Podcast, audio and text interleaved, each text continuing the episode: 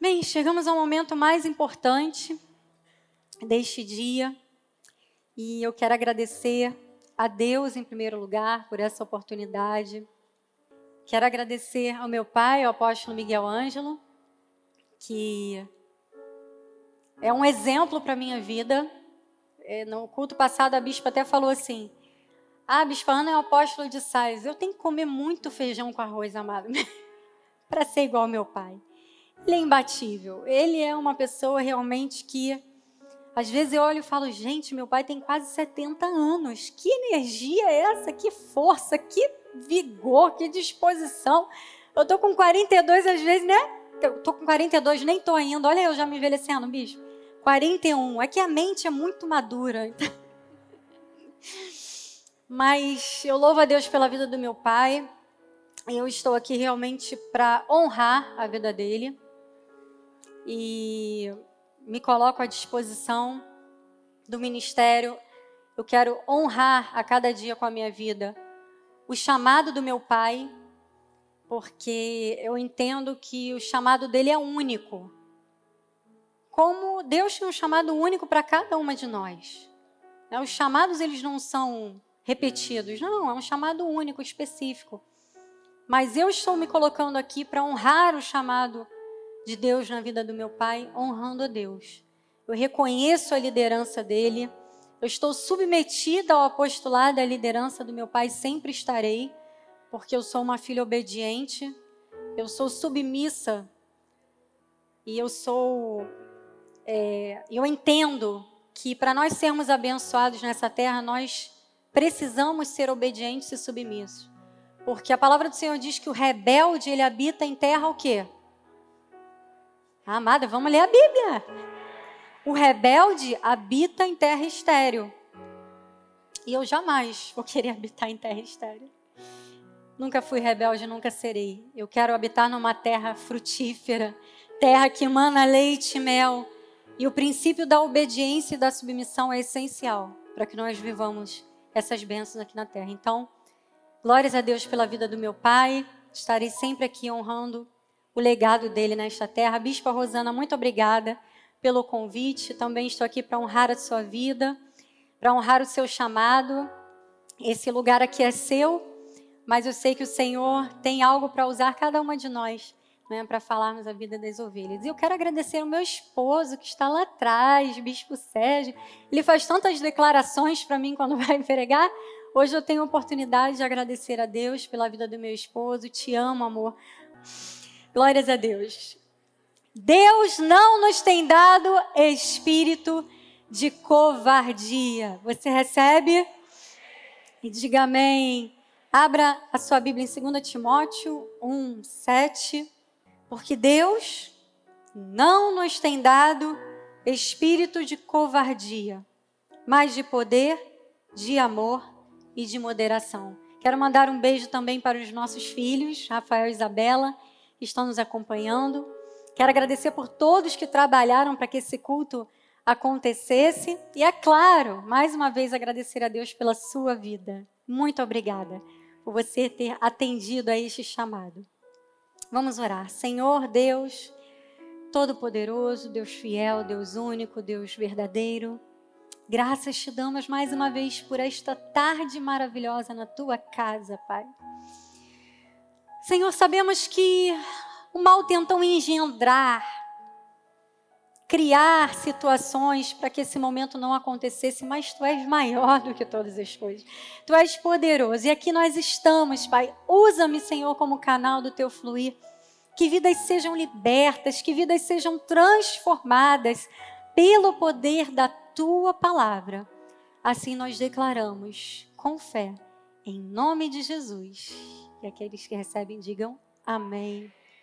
Amém. Eu quero compartilhar com vocês uma palavra que certamente é muito importante para os dias desafiadores que nós temos vivido. Vocês concordam que os dias têm sido desafiadores? No mês passado, nós retornamos o nosso Ministério Chail com uma palavra maravilhosa trazida pela nossa bispa com o tema recomeçar. Quem esteve aqui?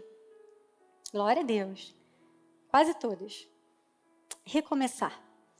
E o Senhor falou profundamente aos nossos corações que Ele tem recomeço para que vivamos tudo o que Ele tem para nós, para que nós cumpramos os seus propósitos. E eu creio que todas nós refletimos a respeito de algum aspecto ou área que nós precisamos recomeçar. Quem refletiu aqui? Tirou um tempinho do seu dia? Ou em algum outro momento você pensou sobre em que área você precisa recomeçar? Eu pensei. E para que todos nós possamos recomeçar e possamos avançar em qualquer área das nossas vidas, é imprescindível que nós façamos algo muito importante. E foi para isso que o Senhor chamou você aqui nessa tarde. E você também que está aqui na internet. E você que vai assistir essa mensagem depois. Nós precisamos combater algo que pode nos paralisar, que é o espírito de covardia. Diga, espírito de covardia. E foi justamente o que o apóstolo Paulo orientou ao escrever a Timóteo, de dentro da sua cela. Paulo estava preso. E de dentro da sua cela, Paulo escreveu a Timóteo, e olha, com certeza ele já havia enfrentado e confrontado inúmeras situações ao longo da sua jornada como pregador da graça de Deus. Pelo que o meu pai já passou até hoje, eu imagino que o apóstolo Paulo tenha enfrentado. Ele enfrentou muitas coisas, ele teve que confrontar muitas situações. E ele chamou a atenção de Timóteo para algo que seria fundamental para que Timóteo pudesse desenvolver o ministério dele. Porque quando a pessoa tem experiência, bagagem, né, Deus usa essa pessoa para orientar outras pessoas, né, Bispa Cris? É, e foi isso que Paulo fez com Timóteo. Diz lá, vamos voltar na passagem, agora a partir do versículo 4. Nós lemos o 7, diz assim: Olha o que, que ele escreveu para Timóteo. Lembrado das tuas lágrimas, estou ansioso por ver-te, para que eu transborde de alegria. Pela recordação que guardo de tua fé sem fingimento, diga fé sem fingimento. A mesma que, primeiramente, habitou em tua avó Lloyd, em tua mãe Eunice, estou certo de que também em ti. Por esta razão, pois, te admoesto que reavives o dom de Deus que há em ti pela imposição das minhas mãos. Por quê? Porque Deus não nos tem dado espírito de covardia, mas de quê? De poder, de amor e de moderação. Ao lembrar da fé sem fingimento que havia na vida da avó de Timóteo, Lloyd, da mãe Eunice e também na de Timóteo, e aqui eu quero abrir um parêntese. Amadas, vejam como o nosso testemunho de fé sempre vai influenciar na vida dos nossos descendentes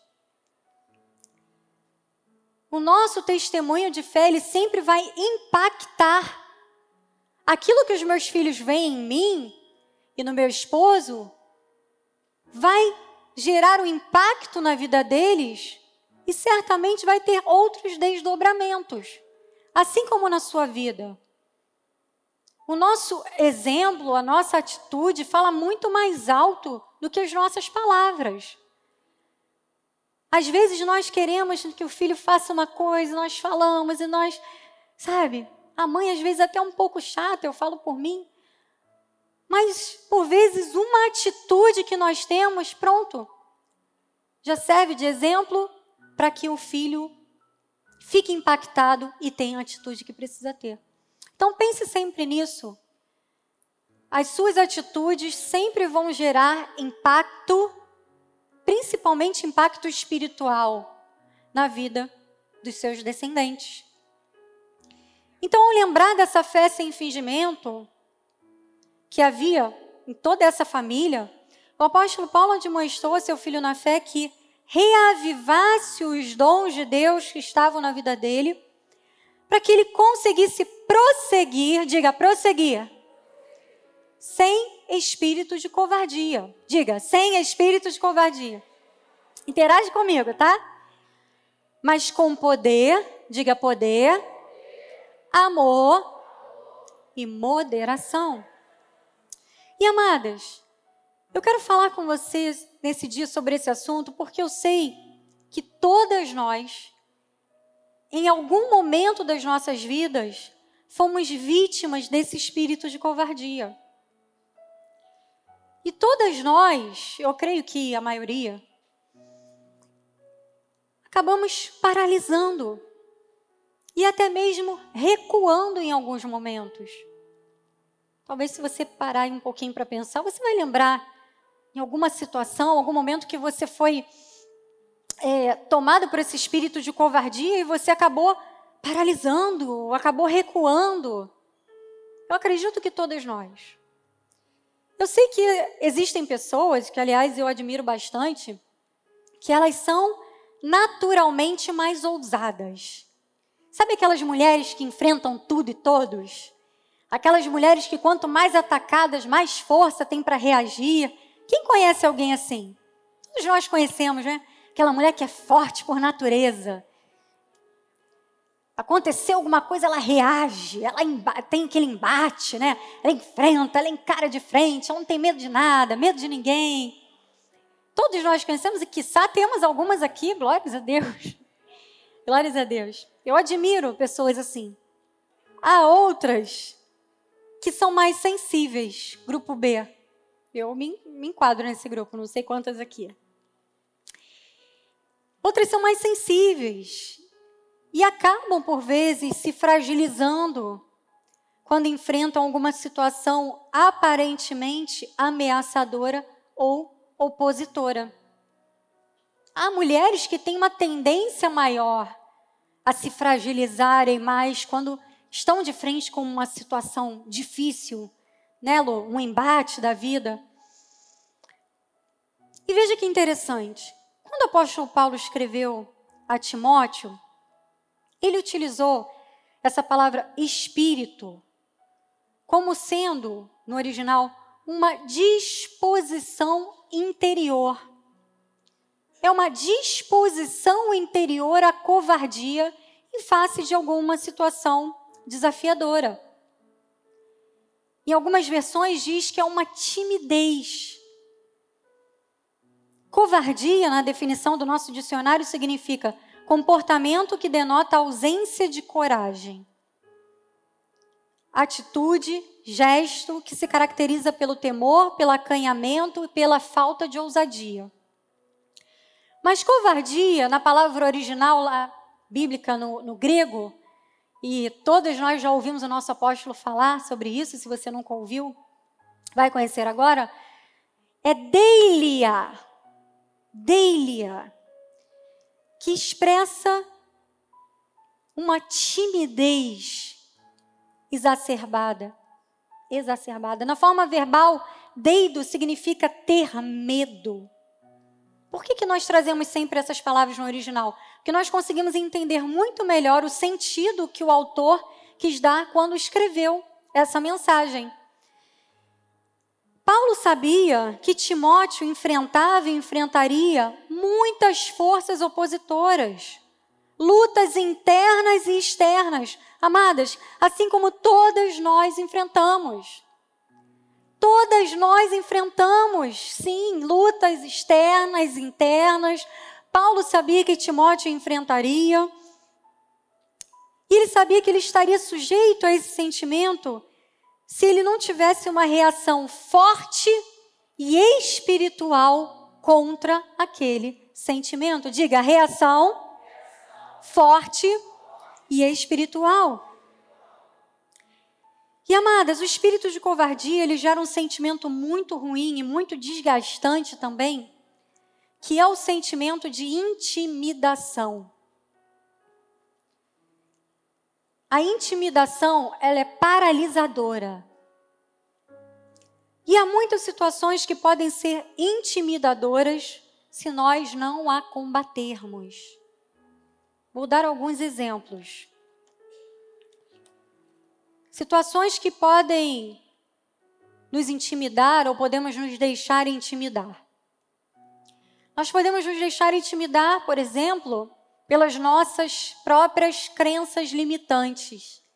Talvez a nossa psicóloga, a doutora Cristina Maricato, estivesse mais apta para explicar. Vamos fazer um dia, né, um grande encontro para falarmos sobre isso, mas nossas próprias crenças limitantes, aqueles pensamentos que muitas vezes nós alimentamos, às vezes gerados, por exemplo, quando nós permitimos que pensamentos negativos trazidos da infância ainda nos dominem. Como, por exemplo, aquela pessoa que foi maltratada, que ouviu que nunca seria nada, que era incapaz, ou que passou por situações intimidadoras na infância e continua na vida adulta carregando uma mochila emocional muito pesada, cheia de traumas e de sentimentos negativos.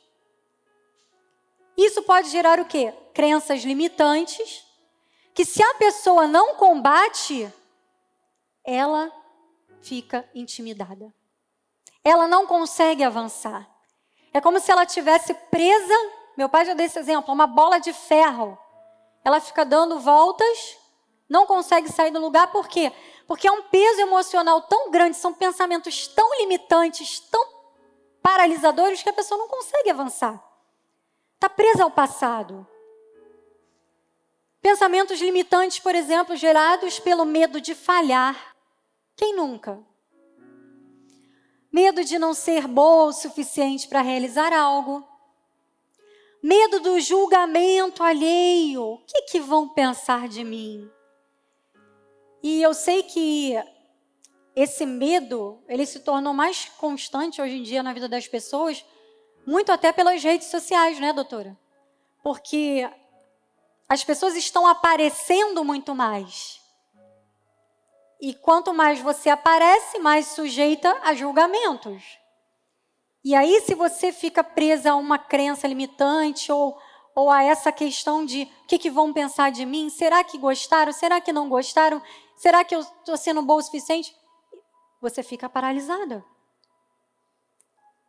Eu dei alguns exemplos, mas inúmeros outros pensamentos podem limitar as nossas atitudes.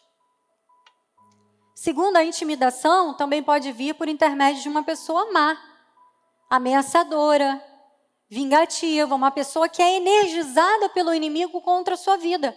Porque sim, o inimigo energiza pessoas contra as nossas vidas. Os filhos dele. E quantas pessoas já não foram intimidadas por um filho do inimigo? Sofreram ameaças, não é? E três, nós podemos nos intimidar se dermos ouvidos à voz enganadora do próprio inimigo, que lança seus dardos para tentar nos paralisar. Sabe por quê, amados? Porque ele sabe que os nossos pensamentos vão gerenciar as nossas atitudes. E se nós nos deixarmos incendiar pelos dardos inflamados do inimigo, nós não vamos avançar.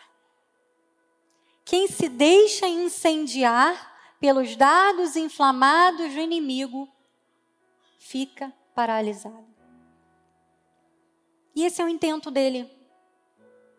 Porque a intimidação nos afasta dos propósitos de Deus para as nossas vidas, no sentido em que nos impede de tomarmos as atitudes que nós devemos tomar para chegarmos onde Deus quer que nós cheguemos. Entendeu? E é impressionante o número de mulheres que têm dado lugar à intimidação, amados. É impressionante. Eu sei que nós estamos vivendo um momento difícil. Eu mesmo, muitas vezes, fiquei assustada, passei por momentos difíceis de família esse ano. Perdi uma avó, pessoas doentes na família. são situações difíceis, sabe? Não é fácil. Mas a verdade, amados, é que muitas pessoas têm se deixado intimidar. Porque uma coisa é você passar por um momento difícil, mas você vai passar. Vamos falar isso daqui a pouco. Agora, a pessoa está no momento difícil e ela gruda no momento difícil, e ela fica naquele momento e ela não faz nada para sair daquele momento, aí vai ficando mais complicado. E não é isso que Deus quer para nós, não, amado. Diz, diz assim: olha, não é isso que Deus quer para mim. Quantas mulheres têm se deixado acovardar diante da vida? Se deixaram intimidar a tal ponto que desistiram de sonhar, de planejar, entraram em depressão, deram lugar a sentimentos destrutivos. Outras estão vivendo no clímax da ansiedade. E muitas até mesmo desistiram de viver. Estão tão focadas no natural, naquilo que seus olhos físicos veem, que tem dado lugar à covardia e ao medo. Deixaram de realizar coisas por estarem intimidadas por um sentimento de medo, de menos-valia, de incapacidade, de inferioridade. Muitas estão se sentindo inferiores, sabe por quê? Porque ficam se comparando nas redes sociais. Não caia nessa armadilha, não caia. Porque olha só, as pessoas só mostram nas redes sociais aquilo que elas querem mostrar. Ninguém mostra o que é ruim, né? Ninguém mostra o que é feio, ninguém mostra nada de errado. É tudo lindo, maravilhoso, ninguém tem boleto. Aí você abre e pensa assim: só eu que tenho boleto, meu Deus, não é possível. Pessoa, não é possível, tanta alegria, tanta, tanta, só coisa boa, só momento bom, né, bicho? Ninguém tem boleto, ninguém tem mau humor, ninguém tem nada. E aí as pessoas começam a se comparar e acabam ficando intimidadas, se sentem inferiorizadas. Por que, que ela tem aquilo tudo? Por que, que a família dela, os filhos estão sempre limpinhos, lindos, ninguém se suja, ninguém faz nada de errado, ninguém. Sabe? E não é verdade. Não é verdade. Então vamos viver mais a nossa vida e menos redes sociais, por favor. Amém? Vamos fazer esse combinado? Falar igual eu falava com os meus filhos quando eram pequenininhos. Vamos fazer um combinado? Menos redes sociais e mais vida real? Porque nós temos muita coisa para fazer na nossa vida, amado. Deus quer nos levantar para fazermos muita coisa. Temos uma vida pela frente.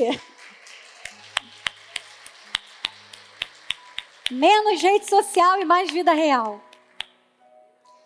No perfil da igreja você pode entrar, tá? Pode ficar à vontade, pode navegar, que só vai ter coisa para edificar a sua vida. Não vai ter nada para você se comparar com ninguém. Então, muitas mulheres estão paralisadas por isso. Eu peguei uns dados aqui, não sei se o Joás colocou. Colocou no telão, Joás, aqueles dados da depressão? Não. Olha que assustador. Eu fui pesquisar e dados da Organização Mundial de Saúde, da OMS de janeiro de 2021, ou seja, desse ano, relatam que o Brasil é o segundo país das Américas com maior número de pessoas depressivas, equivalentes a 5,8% da população, atrás dos Estados Unidos, com 5,9%. Além disso, ocupamos o primeiro lugar quando a questão é a prevalência de casos de ansiedade. Eu fiquei assustada com isso.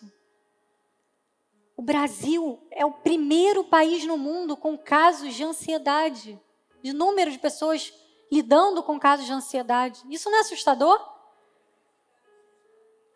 Todas as idades, crianças, crianças tentando suicídio, adolescentes, mulheres maduras, idosos. Amados, isso é muito triste. Isso é o retrato da nossa sociedade. Mas nesse dia, diga nesse dia, o Senhor me chama para lembrar algo a você. Deus não nos tem dado espírito de covardia. E nós não ficaremos paralisadas, intimidadas ou acovardadas por nada e nem por ninguém. Diga amém. Diga eu recebo. Eu recebo. Eu recebo. Quando o apóstolo Paulo falou a Timóteo que Deus não nos tem dado espírito de covardia, ele completou dizendo o que, que realmente vem da parte de Deus para nós. Ele disse que Deus não nos deu espírito de covardia. O que, que ele nos deu? Poder, amor, moderação. Então vamos ver nesses próximos minutos essas características. Primeiro, poder. Diga poder. Mas diga com força: poder. Poder vem do grego dunamis, que significa força, energia. E olha, dessa palavra veio a palavra dinamite, explosão. Força, energia, diga força, energia. É um poder que nos é dado através dos dons espirituais e da presença do Espírito Santo de Deus em nós. Diga amém. Esse é o mesmo poder que estava em Jesus. E esse poder está em nós. E eu estou hoje aqui para lembrar a você, você que está aqui, você que nos assiste pela internet, que Deus deu esse poder a você. Esse poder não está numa liderança, não está somente no altar, está em todas nós. Deus nos deu poder para vencermos a covardia. Se você concorda, vai dizendo amém. Deus nos deu poder para vencer a intimidação. E olha, eu quero abrir um outro parênteses aqui. Eu precisava falar isso que eu vou falar agora. Amados, Deus não nos quer crentes dependentes de muletas espirituais. Por que, que eu estou falando isso? Deus já nos deu toda a autoridade. Deus nos deu toda, toda a autoridade. E eu quero dizer para você que nos assiste, nem tanto para quem está aqui, que eu sei que você é cedro do Líbano plantado aqui na casa do Senhor, na graça de Deus, mas olha, cuidado com líderes que motivam a dependência espiritual do ministério deles. Muito cuidado. Cuidado com aqueles que colocam as ovelhas sempre numa posição de sofredoras, traumatizadas, sempre precisando de cura. Mexem com o emocional para cativar as pessoas e torná-las dependentes deles. Eu já vi isso, amadas. Eu fiquei assustada. Me impressiona o número de pessoas que têm vivido aí fora, aí fora. Graças a Deus isso não é com você, mas eu estou aqui na internet e eu preciso falar. Pessoas dependentes de mulheres indo atrás de profetadas. Ah, tem um culto de garagem aqui, tem um culto de garagem ali, agora profeta tal vai estar em tal lugar, profeta está isso. E aí vão, e aí a pessoa começa a falar um monte de nomes. Eu tenho testemunhos de pessoas que vieram falar isso comigo, pessoas não são do nosso ministério, mas que sabem que eu sou bispa e comentaram isso comigo. De cultos onde é só profetada do início ao fim, um culto de oração que a pessoa não ora. Né, bispa Lô? A irmã conhece também, né? Pessoas que vão nesses lugares. Sabe, Aí as pessoas ficam naquela dependência espiritual. Isso é muito triste. É triste. Para mim, como líder, é triste ver uma coisa dessas. Pessoas, mulheres. Aí você vê ali uma pessoa que se diz uma líder espiritual, aí começa a falar várias coisas e a pessoa começa a chorar. E quanto mais ela vê que a pessoa está chorando, mais ela continua falando e vai mexendo com o emocional. Então, olha só. Deus deu poder a nós Deus deu poder a você, e amada, graças a Deus, porque você pertence a um ministério que não gera ovelhas dependentes de homens, apenas de Deus. O altar te orienta, te ensina para que você tome posse e voe. Para que você siga a carreira que te está proposta. Glória a Deus. Graças a Deus, Senhor, porque eu estou plantado aqui na tua casa. Hoje o Todo-Poderoso chama você para avançar, com a certeza de que há um poder grandioso que te capacita a superar qualquer adversidade e a conquistar aquilo que é seu desejo e seu direito como filho de Deus. Olha o que, que Jesus declarou antes de subir aos céus: ele disse: Mas recebereis poder ao descer sobre vós o Espírito Santo, e sereis minhas testemunhas, tanto em Jerusalém como em toda a Judéia e Samaria, até os confins, confins da terra. Aí você fala assim, mas bispa, Jesus falou para os discípulos. É claro, ali ele estava com os discípulos, mas olha, o apóstolo Paulo, ao escrever aos Efésios, igreja gentil, que ele disse que depois que ouvimos a palavra da verdade, cremos em Jesus, nós fomos seladas com o Santo Espírito da promessa. Aquele mesmo Espírito que os discípulos receberam lá e as pessoas receberam, no dia que você creu, que você confessou, que você recebeu, você foi selada. O Espírito Santo está na sua vida. E a nossa vida tem que testemunhar o poder de Deus, amados. O poder de Deus nos motiva a avançarmos. Olha o que Jesus disse também em João, João 14, 12. Em verdade, em verdade vos digo que aquele que crê em mim fará também as obras que eu faço, e outras maiores fará, porque eu vou para junto do Pai. Quem recebe isso, diga amém. Jesus falou. Está na Bíblia, se a Bíblia diz, eu creio. Jesus falou, amado. Mais uma vez eu vou dizer, não leia a Bíblia como sendo, sabe, preto no branco, letras. Ah, Jesus disse que eu vou fazer. Não, Jesus disse que nós faríamos obras maiores. E nós temos que tomar posse e seguir em frente. Jesus deixou essa declaração para que seus filhos acreditassem no poder que estaria neles por causa da presença do Espírito Santo. E Ele espera que as nossas ações estejam em conformidade com esse poder. Não há situação, pessoa ou inimigo que possa ser maior ou mais forte do que o poder de Deus que está na sua vida. Você crê? Diga amém. Diga eu creio. Eu quero ver você saindo desse banco aí hoje. Não pode, não pode, não há. Diante disso, há algo que você não possa realizar? Ah, gente, espera aí, vocês não estão me ouvindo direito, não. Só a Bispa Marta no Vale, que ela já sabe. Quero ouvir todo mundo. Na internet também, coloca amém aí, você que está me ouvindo. Há algo, diante disso que eu falei para você agora, há algo que você não possa realizar? Há situação que você não possa vencer? Não há. Não podemos limitar a ação que o poder de Deus tem por nosso intermédio, amados. Então diga: Deus me deu espírito de poder. Segundo, Paulo falou amor. Paulo falou também que nós recebemos amor, e esse amor é maior do que qualquer outro sentimento ou pensamento que tente nos acovardar. 1 João 4,16 diz assim: E nós conhecemos e cremos no amor que Deus tem por nós. Deus é amor. E aquele que permanece no amor, permanece em Deus e Deus nele. No amor não existe medo. Antes, o perfeito amor lança fora o medo. Ora, o medo produz o que? Tormento. Logo, aquele que teme não é aperfeiçoado no amor. Nós amamos porque ele nos amou primeiro. Ah, bispo, então quer dizer que não fui eu?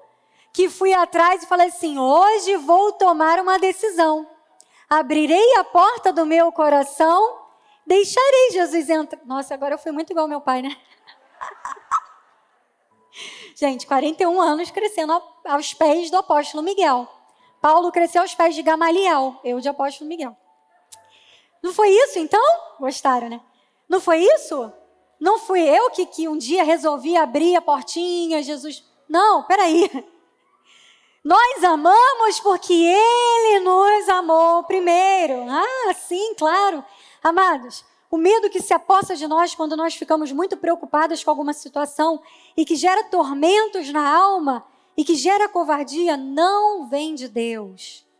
Jamais viria de Deus. É um tipo de temor contrário à ousadia. Isso não vem de Deus. O que vem de Deus é um amor infinito que nos livra dos tormentos. Não é a vontade de Deus que suas filhas vivam atormentadas por nada. Diga, não é a vontade de Deus que eu viva atormentada por nada. Não é vontade. E quanto mais aperfeiçoadas no amor, quanto maior o nosso relacionamento com Deus, que é amor, menos focadas ficaremos nas ameaças externas e menos lugar o medo terá em nossas vidas. Quem tem a certeza do amor de Deus Confia na misericórdia, na bondade, na graça que habilita e capacita a sermos mais que vencedoras em Cristo.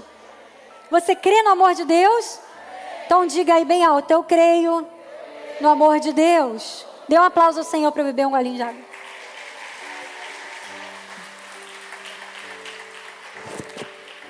Eu creio no amor de Deus. Terceiro lugar, Paulo diz que nós recebemos do Pai a capacidade de desenvolvermos uma das características que eu qualifico como sendo importantíssima para uma vida que não dá lugar à covardia ou à intimidação, que é a moderação. Diga, moderação. Moderação no original, sofronismo significa autocontrole, autodisciplina e temperança.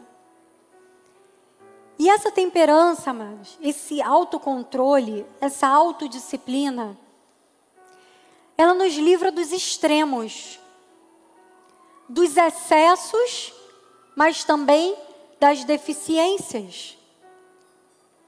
Porque até para a prática das atitudes ousadas, nós devemos ter equilíbrio, moderação, autocontrole, autodisciplina e temperança. E olha, eu particularmente, eu busco muito desenvolver essa característica na minha vida. E eu percebo que hoje em dia, grande parte das pessoas, das mulheres, não tem moderação, amados. As pessoas perdem o controle por muito pouco.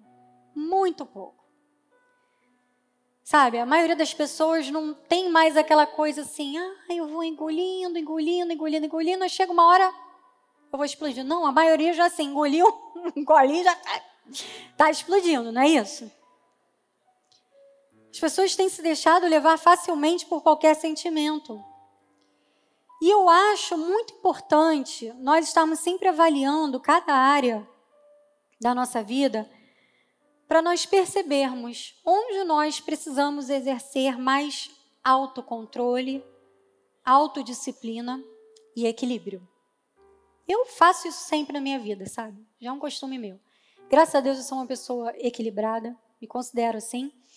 E quem convive comigo sabe. Mas eu, não é porque a pessoa é equilibrada que ela não tem que rever sempre né, as áreas da sua vida. Então, eu incentivo você a fazer isso. Reveja sempre as áreas da sua vida. Em que, que você pode melhorar? Qual a área que você pode desenvolver mais o seu autocontrole, a sua disciplina? Ser uma pessoa mais moderada. Precisamos trabalhar isso diariamente. Pedir ajuda ao Espírito Santo se você tem deficiência nessa área. Porque eu sei que algumas pessoas têm deficiência nessa área, têm maior dificuldade. Mas você precisa pedir ajuda ao Espírito Santo. E desenvolver isso no seu dia a dia. No outro dia eu estava lendo uma coisa muito interessante. É, estava vendo uma pessoa falar: é, pratique a regra do um minuto. Alguém conhece a regra do um minuto? Quando alguém vier no embate com você, te perguntar alguma coisa, você tiver que responder, ao invés de responder logo, pense por um minuto. Teve um dia que a bispa Marta ligou para mim, lembra, bispa? A bispa me fez uma pergunta, eu respirei, ela, silêncio. Eu falei, bispo, estou pensando. É a regra do minuto. Isso salva vidas, amados. Salva casamentos, salva relacionamentos com filhos, salva vidas. A regra do minuto. Antes de responder, respira. Lembra da Bispa Ana? Deus tem me dado moderação. A Bispa Ana falou, vou respirar. Raciocinei agora sim. Responde. Sabe por quê? Porque com a moderação, nós conseguimos raciocinar melhor, tomar melhores decisões, ponderarmos na situação, nas situações e mais, conseguimos racionalizar o real perigo que algumas situações podem oferecer. Porque a pessoa que ela é descontrolada, não sei se posso usar esse termo, doutora Cristina, Oi? Descompensada. Vamos usar o termo aqui da psicologia. Descompensada.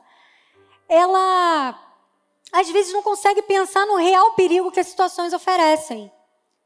Então, muitas vezes você se sente intimidada por uma situação porque você dá vazão àquele primeiro sentimento. Eu tenho que fazer isso. Ai, meu Deus, mas se isso for. Aí você não consegue raciocinar naquilo, você acaba achando que a situação oferece um perigo maior do que ela realmente oferece. E muitas vezes ficamos paralisados por isso. Se você tem moderação, você consegue pensar: será que essa ou aquela situação realmente podem me fazer algum mal? Quais são os riscos reais? Devo tomar essa ou aquela atitude? A moderação evita o desespero, a precipitação, a impetuosidade sem reflexão, as atitudes que geram, sabe o quê? Arrependimento. Filipenses 4:5 diz: "Seja a vossa moderação conhecida de todos os homens. Perto está o Senhor."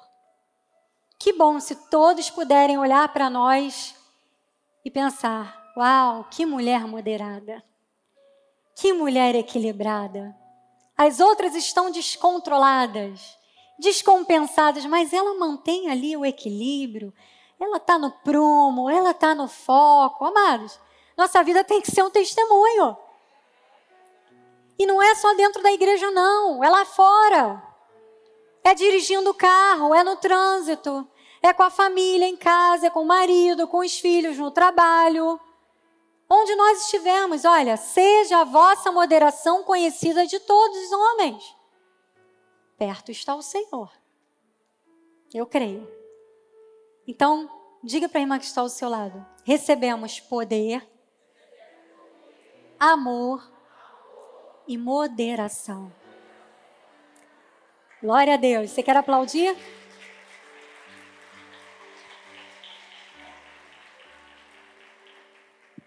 Glória a Deus.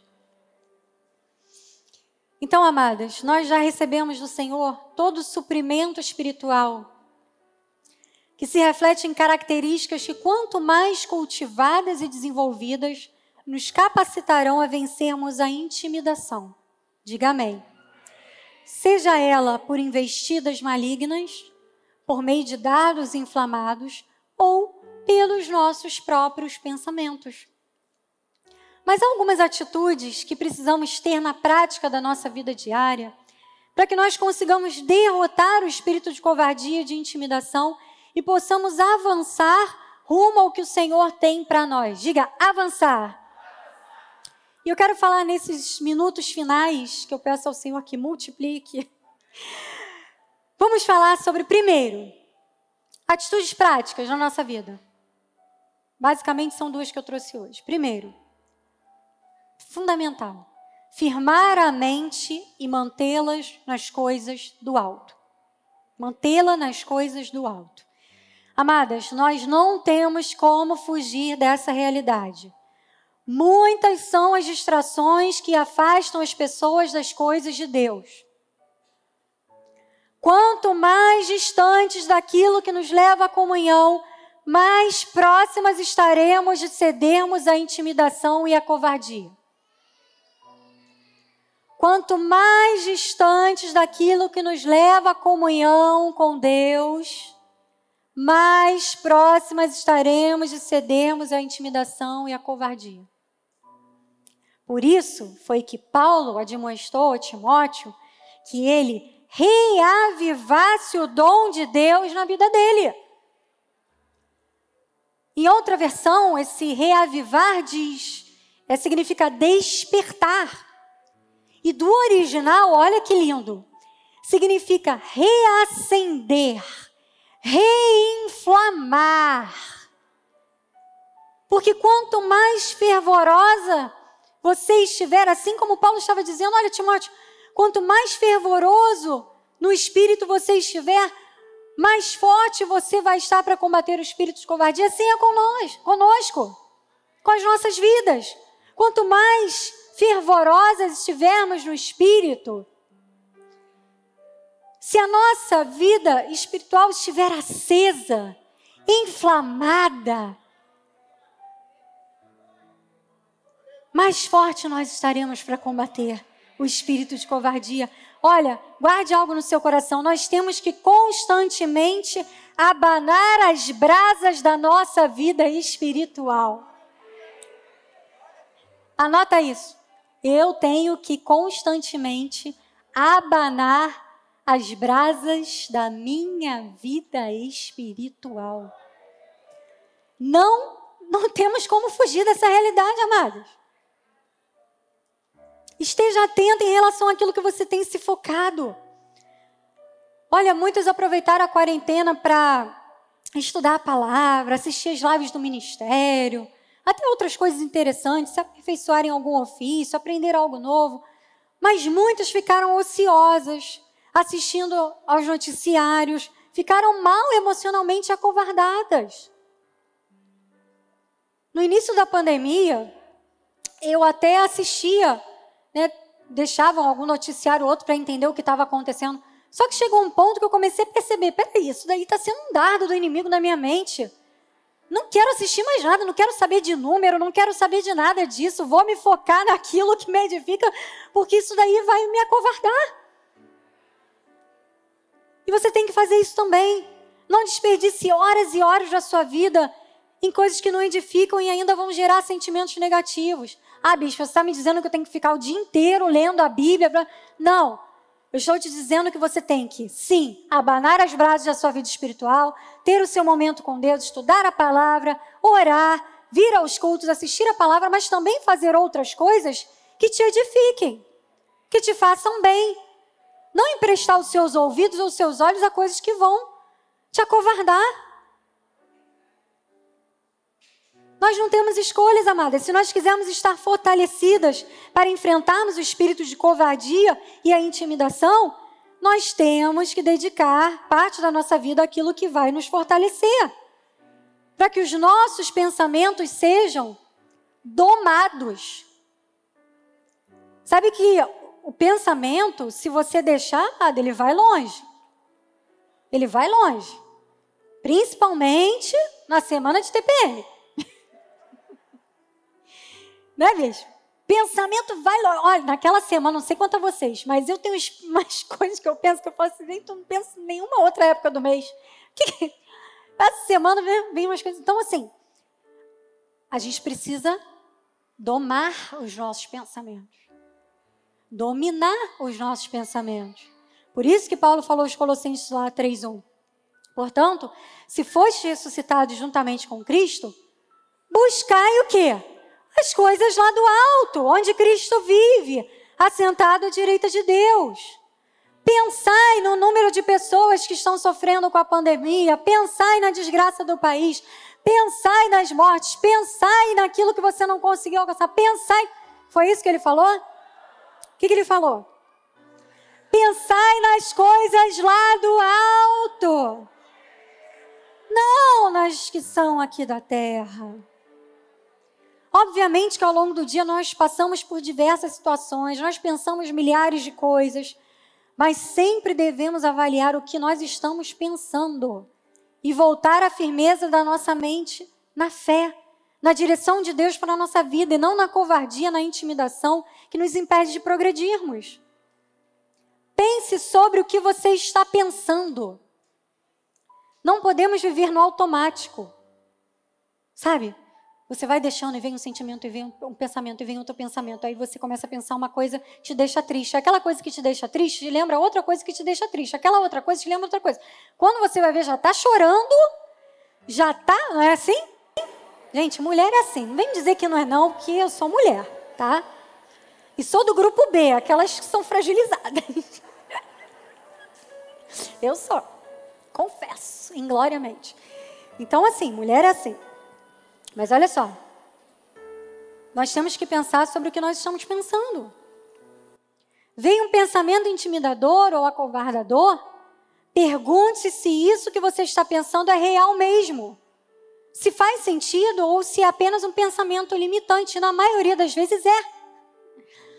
E mude o rumo da sua mente para as coisas do alto que geram segurança e coragem. Mas, bispo, eu não consigo. Consegue.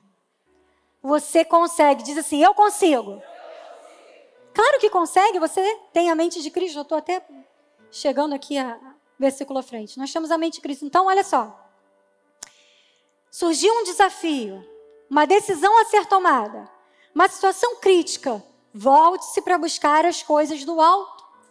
Busque na palavra, ore a Deus. Não vá logo permitindo que os sentimentos comecem a aflorar e dar lugar a qualquer tipo de pensamento, porque a tendência da nossa carne vai ser sempre essa. E olha o que a palavra nos ensina também que nós devemos praticar. Eu vou pedir para você mais 10 minutos. Amém? Você me dá mais 10 minutos? Dá, bispo, me permite? Amém. Ele diz assim em 2 Coríntios 10, 4.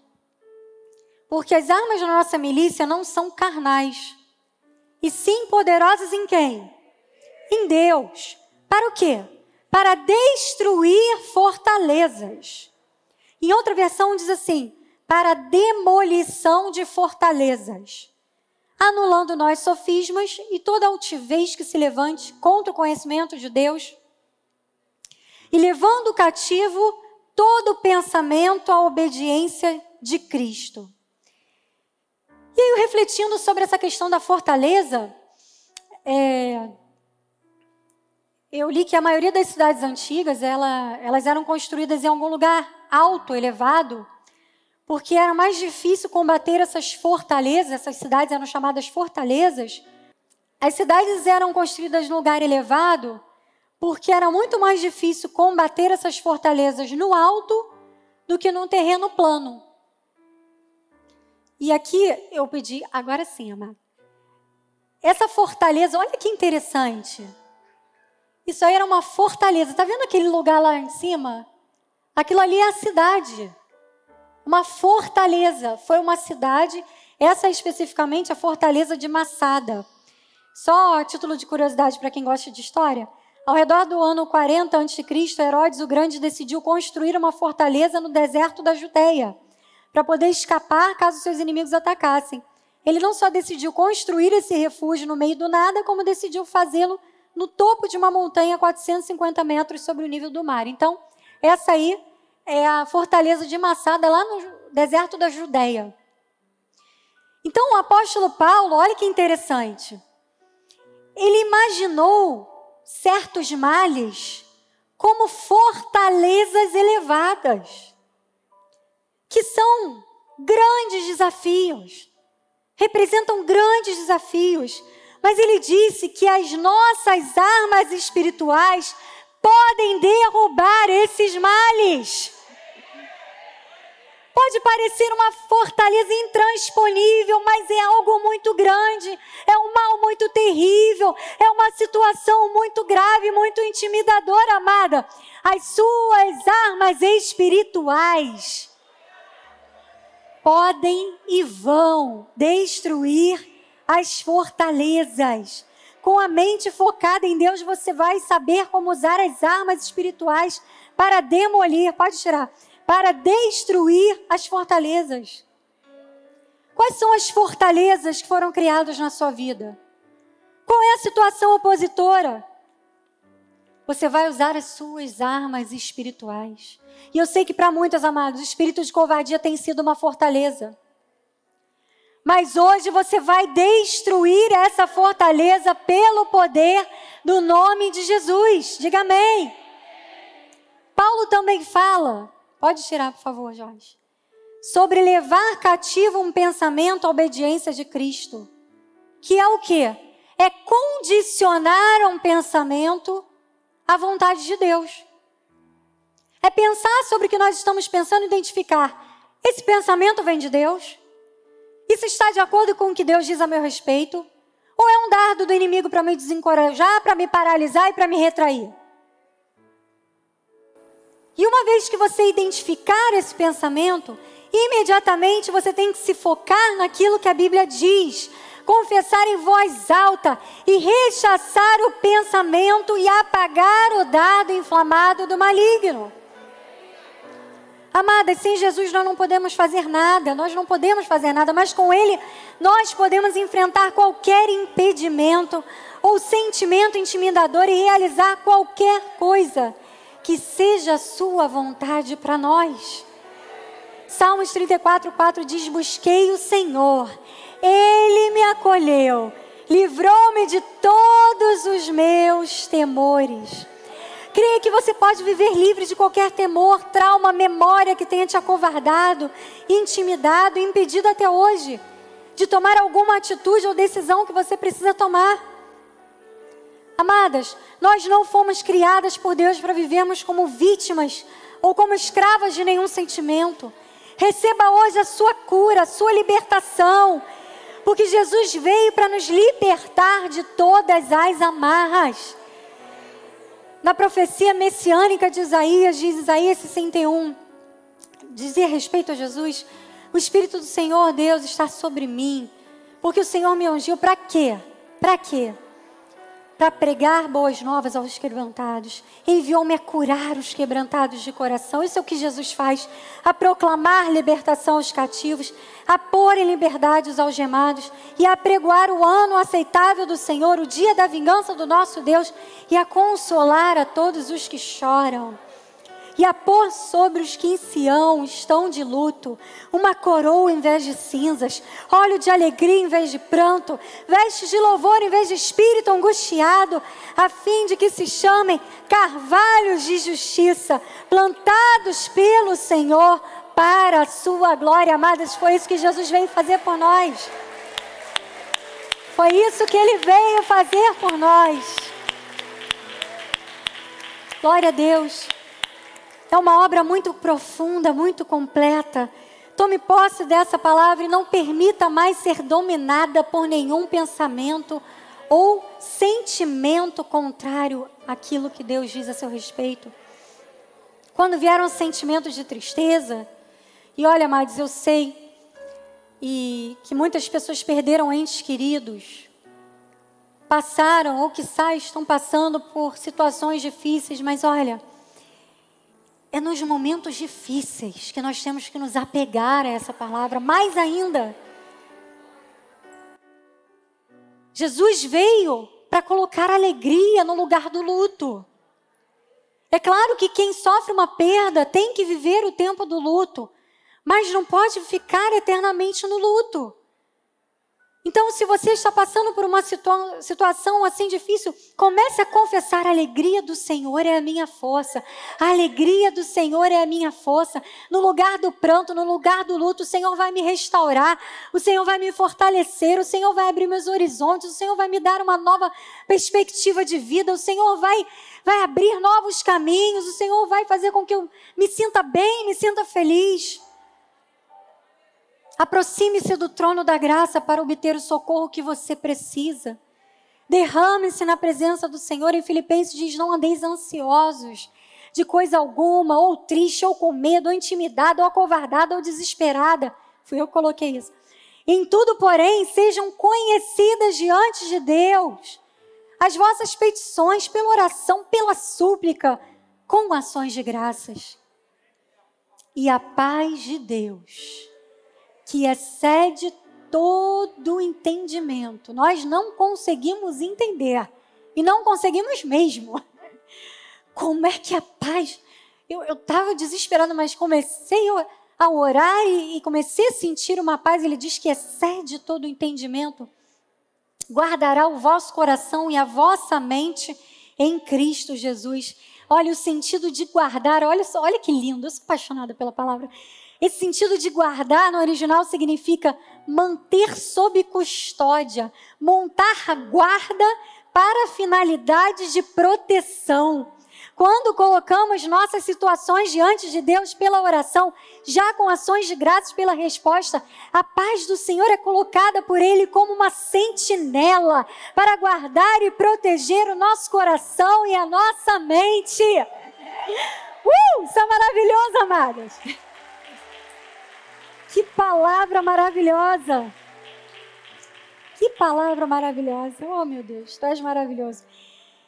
E olha, quando vier aquela vontade de chorar, aquele sentimento de angústia que às vezes vem do nada para atormentar, ou aquela lembrança que gera tristeza, quer outro conselho? Comece a louvar. Eu falo por experiência própria, amada, eu tenho uma playlist no Spotify Faz uma playlist em qualquer lugar, no YouTube, Spotify. E os outros têm tanta coisa hoje em dia. Eu tenho uma playlist chamada que posso estar com o sentimento que foi. Começa a colocar aqueles louvores. E olha, é uma paz, é uma alegria, uma força que vem. É maravilhoso, faça isso. Não vai ligar a televisão, não. Coloca um louvor. Coloca um louvor e vai louvar, vai agradecer a Deus. Começa a ministrar sobre a sua própria vida.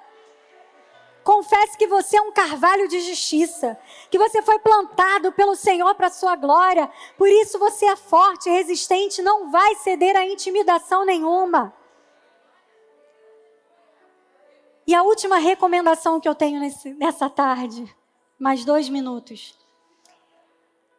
Primeiro foi que você mantenha a sua vida espiritual em brasas, né? Esteja pensando nas coisas do alto, foque-se nas coisas do Senhor. Mantenha o seu coração aquecido com as coisas de Deus. Enfrente as situações. Para terminarmos, enfrente as situações. Sabe por quê? Porque todos os dias nós vamos ter sempre uma opção. Todos os dias. Ceder, que significa o quê? Fugir. Fugir.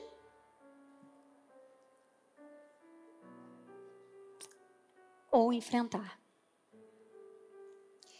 E se a sua mente estiver nas coisas do alto, você vai ter a força que precisa para reagir com força e com coragem para enfrentar. Amadas, não vamos ser mulheres que fogem de nada. Pensa que foi fácil para mim estar aqui no altar hoje? Pensa que muitas vezes o inimigo não tentou jogar, até a mensagem sumiu. Você viu por que a mensagem sumiu, não viu? Eu creio que essa palavra vai ter muito impacto no mundo espiritual, na vida de muitas pessoas. Né, pastora Mônica? Glórias a Deus pela sua vida. A irmã foi usada por Deus na minha vida. Muitas vezes. Temos que enfrentar as situações, amados. Crendo que Deus é conosco e Ele nos ajudará. Não podemos viver fugindo e nos escondendo. A única maneira de sair de uma situação é passando por ela. Essa é a verdade. Nutra no seu coração a certeza de que em qualquer situação o Senhor estará com você. Qualquer, bispa, qualquer. Em qualquer situação, Deus estará com você. Olha o que ele falou em Isaías 43, 1. E essa palavra não foi só para a nação de Israel, não, porque, olha, nós somos Israel de Deus, nós fomos adotados, nós fomos enxertados, temos os mesmos direitos. Ele diz: Olha, mas agora sim diz o Senhor que te criou, ó Jacó, que te formou, ó Israel, ó Ana, Rosana, Maria, Marta. Diga o seu nome, fala o seu nome alto aí. Não temas, porque eu te remi, chamei-te pelo teu nome, tu és meu. Quando passares pelas águas, eu serei contigo. Quando pelos rios, eles não te submergirão. Quando passares pelo fogo, não te queimarás e nem a chama arderá em ti, amada. Só conseguimos passar por uma situação passando. É fogo, não vai te queimar. É água, não vai te submergir. O Senhor está com você. Eu tenho treinado os meus pensamentos até nas mínimas coisas para pensar, eu não vou me acovardar. Eu vou enfrentar, eu vou vencer porque Deus está comigo. E é assim que você tem que pensar.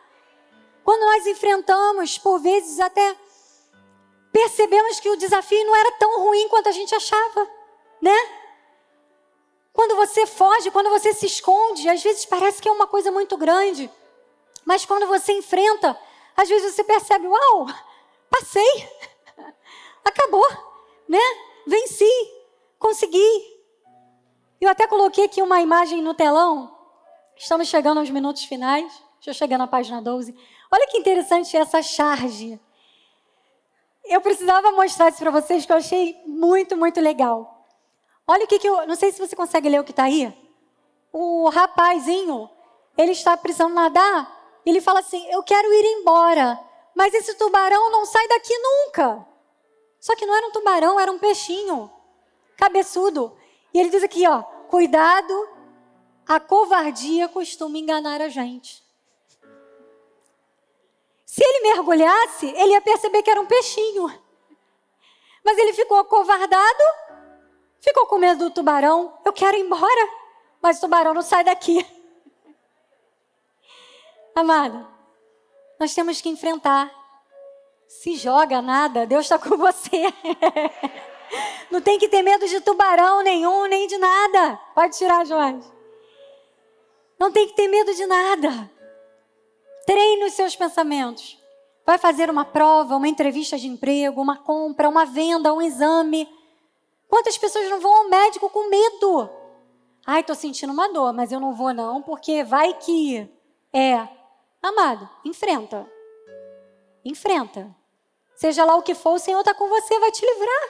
Em nome de Jesus. Uma conversa para resolver uma situação difícil. Até no dia a dia da sua casa. Pense, o Senhor está comigo e eu vou conseguir.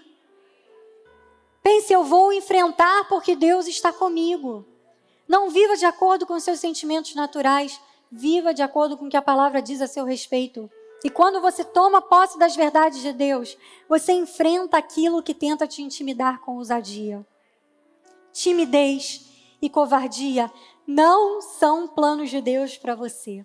Coragem, sim. Diga: timidez e covardia não são planos de Deus para mim. Coragem, sim.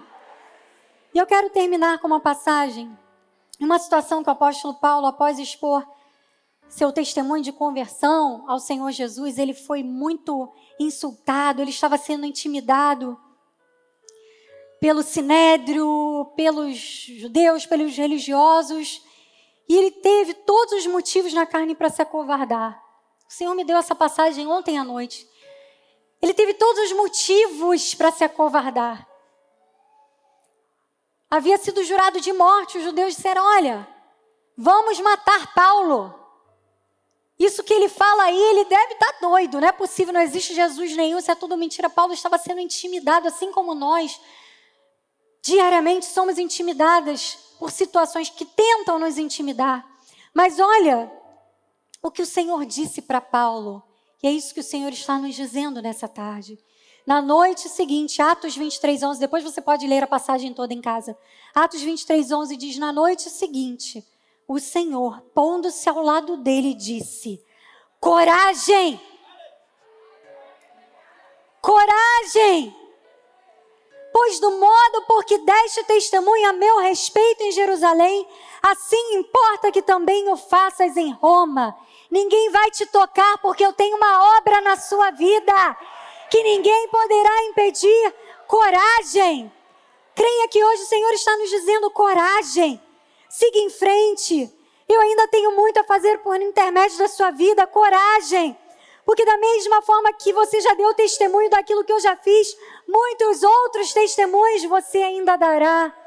Coragem, porque eu estou com você e você vai conseguir, você vai vencer, você vai concluir, você vai superar, você vai realizar. Coragem! Amadas, Isaías 26, 3 diz: Tu, Senhor, conservarás em perfeita paz aquele cujo propósito é firme, porque confia em Ti. Que essa palavra esteja na sua mente e no seu coração, para que você nunca mais se acovarde diante de nada. Não ceda, não retroceda, não fique paralisada, avance. Coragem! Foque sua mente nas coisas do alto. Enfrente o que for necessário, crendo que o Senhor é por você. Porque Deus não nos tem dado espírito de covardia, mas de poder, amor e moderação para vivermos todos os propósitos e planos grandiosos que Ele tem para nós. Coragem, mulher valente. Deus é contigo. Assim seja. Glória a Deus! Coragem! Glória a Deus! Obrigada, Senhor! Obrigada, Pai, porque nós tomamos posse nessa tarde do poder, do amor que tira todo medo, todo tormento, do equilíbrio, Pai, que faz com que nós alcancemos aquilo que o Senhor tem para nós. Obrigada, Senhor, porque nada pode impedir nada pôde impedir o teu agir nesta tarde, Pai. E eu já te agradeço, Senhor, porque eu creio na libertação de vidas, Pai. Eu creio, Senhor, que hoje cadeias foram quebradas, Pai. Eu creio que algemas foram quebradas.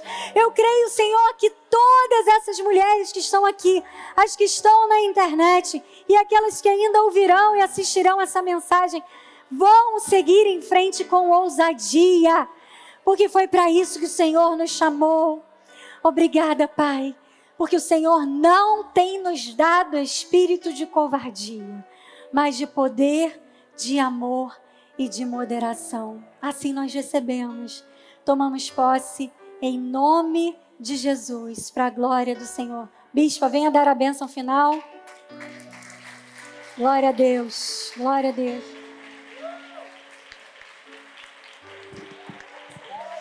Glória a Deus. Glória a Deus. Glória a Deus. Glórias ao teu nome, Senhor. Microfone para a bispa, por favor. Glória a Deus. Dê um glória a Deus aí, amado. Seu lugar. Eu sei que você está pronta para voar agora.